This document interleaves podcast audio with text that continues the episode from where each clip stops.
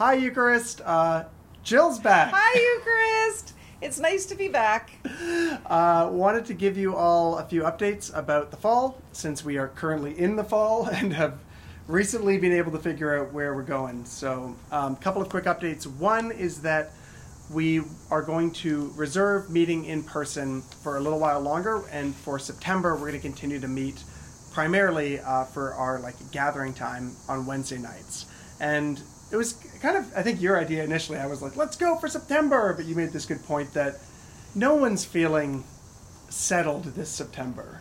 No, and I think I think we all recognize that just because it's September and things are supposed to start in September, that just doesn't necessarily feel that uh, right this year. And part of that has been us trying to anticipate where COVID was going to go, mm-hmm. and part of that's recognizing that lots of you uh, have new starts and kids going to school, and a lot of uncertainty, and a lot of kind of even COVID uncertainty, and mm-hmm. that it probably just was better for everyone concerned to just stall back uh, for September and keep doing what we're doing.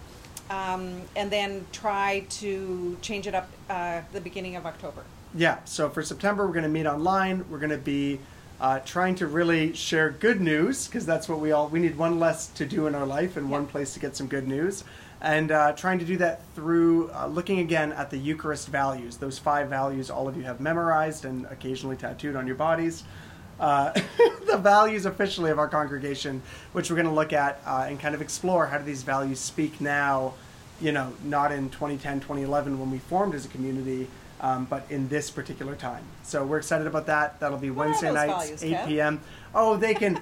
you can go on the website and hunt them down if you want. We don't need to waste your I time with that right four. now. I've got five, but I've they slip occasionally, and the order is always off. There's still great stuff. So we're going to talk a bit about that that uh, element of our community and what we feel called into in this time. So 8 p.m. on Zoom until October. Uh, but a couple other things before we go to October. Before we leave that, Sure. Um, if you haven't been joining us for Zoom, and lots of people haven't been for lots of reasons over the course of the summer, please feel free. Yeah, it's at eight you. o'clock on Wednesday nights. It's a one-hour service, not much more than that. Mm-hmm. It's pretty simple. It's sort of um, a, a song and music, or a song and music, and communion, and a short. Uh, conversation about something and really that's all that it is so even if you haven't been uh, with us for a while but you're sort of wanting to get back into the fall routine please feel free to join us hmm September would be great. And we have breakout rooms also, which Right. will be uh, beginning again, where you can break out with the same people every week and carry on a bit of a conversation week to week following that one hour service. right So there's also going to be uh, a time for everyone to gather. We're calling it an all gather in September outside Yep. at Gage Park. Yeah, at September the 19th, September the 19th. Sunday, It's a Sunday at 11. nice. And that's just an opportunity again for us to get together and just be in a space together outside. Um, we- we're going to have a really super short liturgy of some kind. We might sing an a cappella hymn together. Uh, we encourage you to bring a snack or your lunch or a blanket or whatever is comfortable for you to just um, spend a little bit of time and see each other in person before we re-engage in October. Totally. And all this is on the website if you want the details. The other thing for September is that the prayer room in our mm-hmm. sanctuary is going to be carrying on. And mm-hmm. this has become my favorite part of kind of church life over the summer has actually been being at that building on Sunday afternoons. So from 2 to 6, the space is opened up. 2 o'clock, we have an hour of singing together, uh, Taizé style singing. You can Google Taizé if you're interested. It's a beautiful, kind of repetitive chanting kind of singing with masks on and very distant, but it's been a good space. And then the sanctuary is just open. People come in and sit in silence. Uh, there are different activities around the room. Uh, it's great for kids, even. There's a painting collage kind of area in the corner that lots of kids have been loving. So if you haven't been out to the prayer room, uh, we'd love to have you come out on Sundays uh, throughout September from 2 to 6. And then we haven't completely figured out what's going to happen with that prayer space um, come October, but we're hoping to continue to have that open. Might be another day of the week or another couple of days of the week, but um, we are really recognizing that that has been a really meaningful space for people, and so we're going to try to continue to build some of that into our going forward Mm-hmm. stuff in October. And as for October, Yes. we are aiming to regather in person. Should the Lord allow, with open hands. Yes, we are hoping that that will happen. Um, according to COVID rules, you know that we still are pretty limited in terms of how many people we can have um, in the building at a time. I think probably 50 people is about a quarter of our capacity, so we're thinking that we probably will have two services, and we're moving those in our mind now to sort of uh, Sunday morning, early afternoonish. So we potentially this is all uh, still pretty. But as of now, we're looking at As of now, we're looking at 10:30? 10:30. and 1 Right. p.m. And Yep. They'd each be one hour services. Yep. And then we'd love to have those breakout rooms continue in person. So you could go with uh, the same people every week down to the park. You could sit in the building with the same people every week and do a 20, 30 minute kind of debrief of what we were discussing together, what we're meditating on together, and also give people a chance to connect or reconnect with people that they might not see otherwise. And our hope is that after the first service, we'd have a breakout room following that, but that before the second service, they would have a, a breakout room before the gathering to chew on what we're going to be talking about. And the reason, although it's a little awkward to have one after, one before, our thought is that by having people come on both sides of those two services, there's a greater chance that the wider congregation gets to run into each other, either at JC Beemer Park or in the sanctuary uh, or in the building or outside, just to create that flow because we're not going to be together as a whole community for a while. But if people are interacting or uh, in the prayer room, there's so many interactive elements, it might begin to feel a little bit like, well, we may not be all together at the same time, we are crossing through the same space across different times. And, and it might create a bit of a sense of a spiritual church, even while we can't physically gather in full. Right.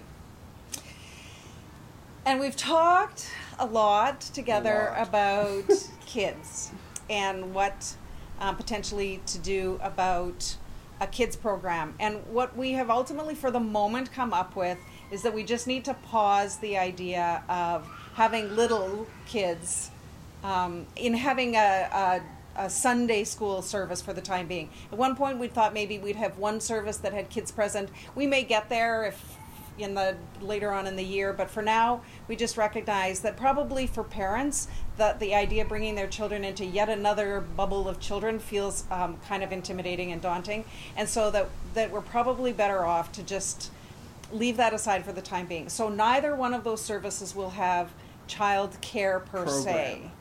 Um, if you have a child that you feel is able to be in the service and either someone who a, a little who's just happy to sit with you and color or whatever or school age kids that might be interested in coming and participating in the service they are super welcome to do that and we'd love to have it. love to have them And parents uh, would want you to know as well, or anyone who's got kids in your life that you might bring to this. Um, we are intentionally also aiming that the style of the gathering and the content and delivery of the mm-hmm. gathering won't have anything in it that wouldn't make sense to all ages. So, you know, I've got a five year old at home, Clementine, and I'm really trying to think could my daughter, to some degree, follow all of this enough, you know? And so we're hoping that if you've got kids who are a little bit older, school aged, and they do come with you, that they're not going to be bored out of their skull. The services are going to be shorter and focused, and we're going to intentionally try to pull out some of that engagement or pull out some of those things that will make it feel to them like they are participating in something that's for all of us and not participating in the grown up thing. Yeah, and we're also hoping that for those of you who do have littles that are are too young to bring to a service, that having the two services might actually provide you an opportunity for one parent to come and then do a lunch shift off thing, and then have the other parent come for the second service. So, mm-hmm. th- it we're holding all of this with really open hands. And we're really trying because we know, like, we, we've gotten to connect with so many people from Eucharist over the summer, and like the relationships are continuing. We know how tiring and bizarre and strange this time is. Like, I know that currently, as we're doing this, my wife is making dinner with my son screaming on her back because he had to, like, you know, it's just like life is crazy and people, all these changes and uncertainties, and we don't want church to be another to do, another burden. So, um, you know, give us feedback as we go, but we really want to structure this in a way that equips us oh, to just be able to be the salt and light in whatever the places are that God's calling us into, and that this is a, a time of refreshing, hopefully, to be able to engage in church community over the next couple of months. So before October, we will give you considerable more detail about what exactly like that what exact time we'll be starting exactly. at. and um, we're going to try to keep the services pretty uh, scaled back and Mm-hmm. simple and accessible and not fussy. Um, but as I say, we'll we'll give you more information about that before October. The other thing that I wanted to just note on something more personal is uh, that over the summer I've been doing a project on YouTube, a bit of like public theology, uh, reflecting on all that I notice about how we as, as Eucharists talk about faith and theology and ethics and all this stuff, uh, trying to share some of that with the wider world. And so uh, that's now gathered up in a podcast, and it's called The Question Box with Kevin Makins. And if you go on YouTube or a podcast and search The Question Box, that'll come up. And if you've been interested in more teaching or more theological reflection when we've been doing these shorter services and uh, keeping things a bit simple, that might be something that some of you would appreciate. And so check that out if you are looking for uh, something else to chew on over these next couple of weeks. We got one more and thing? we forgot. Ooh, what is it? The second service on Sundays, we will Right. plan to have a Zoom uh, option as well. So we recognize that there are lots of you for whom coming back into being in person um, isn't doesn't feel accessible right now, or maybe Mm-hmm. won't feel accessible for a long time. And we realize that that having some sort of Zoom capacity has made church accessible for people. That uh, we want to continue to be mindful of that. So Mhm. the second service will have a Zoom piece as well, so you won't um, have to come in person. Yeah. So, I mean, this sounds maybe like a lot. It is a bit of a lot. It is a bit of a lot. And we know that you're already carrying a lot. But thank you for your time. Thanks for watching and thinking through this with us. Uh, please pray as we start to regather. Pray Mm-hmm. for, um, please pray for us uh, that we can stay bamboo and zen through all this. pray for one another. Uh, obviously, pray for those in our in our community most affected by uh, these COVID spikes and all that's going on, especially our healthcare workers. Um, and we will see how God leads us. But I think that at this point, we both feel that even though it's a little chaotic, God is up to something, and things are things are growing. And we're really looking forward to seeing you. Yeah, that'll be great. Mm-hmm. Uh, everything will be on the website if you want just the highlight reels, eucharistchurch.ca, and uh, all this information will be up there. And we'll see you soon. Yeah. Grace and peace. Grace and peace. Bye.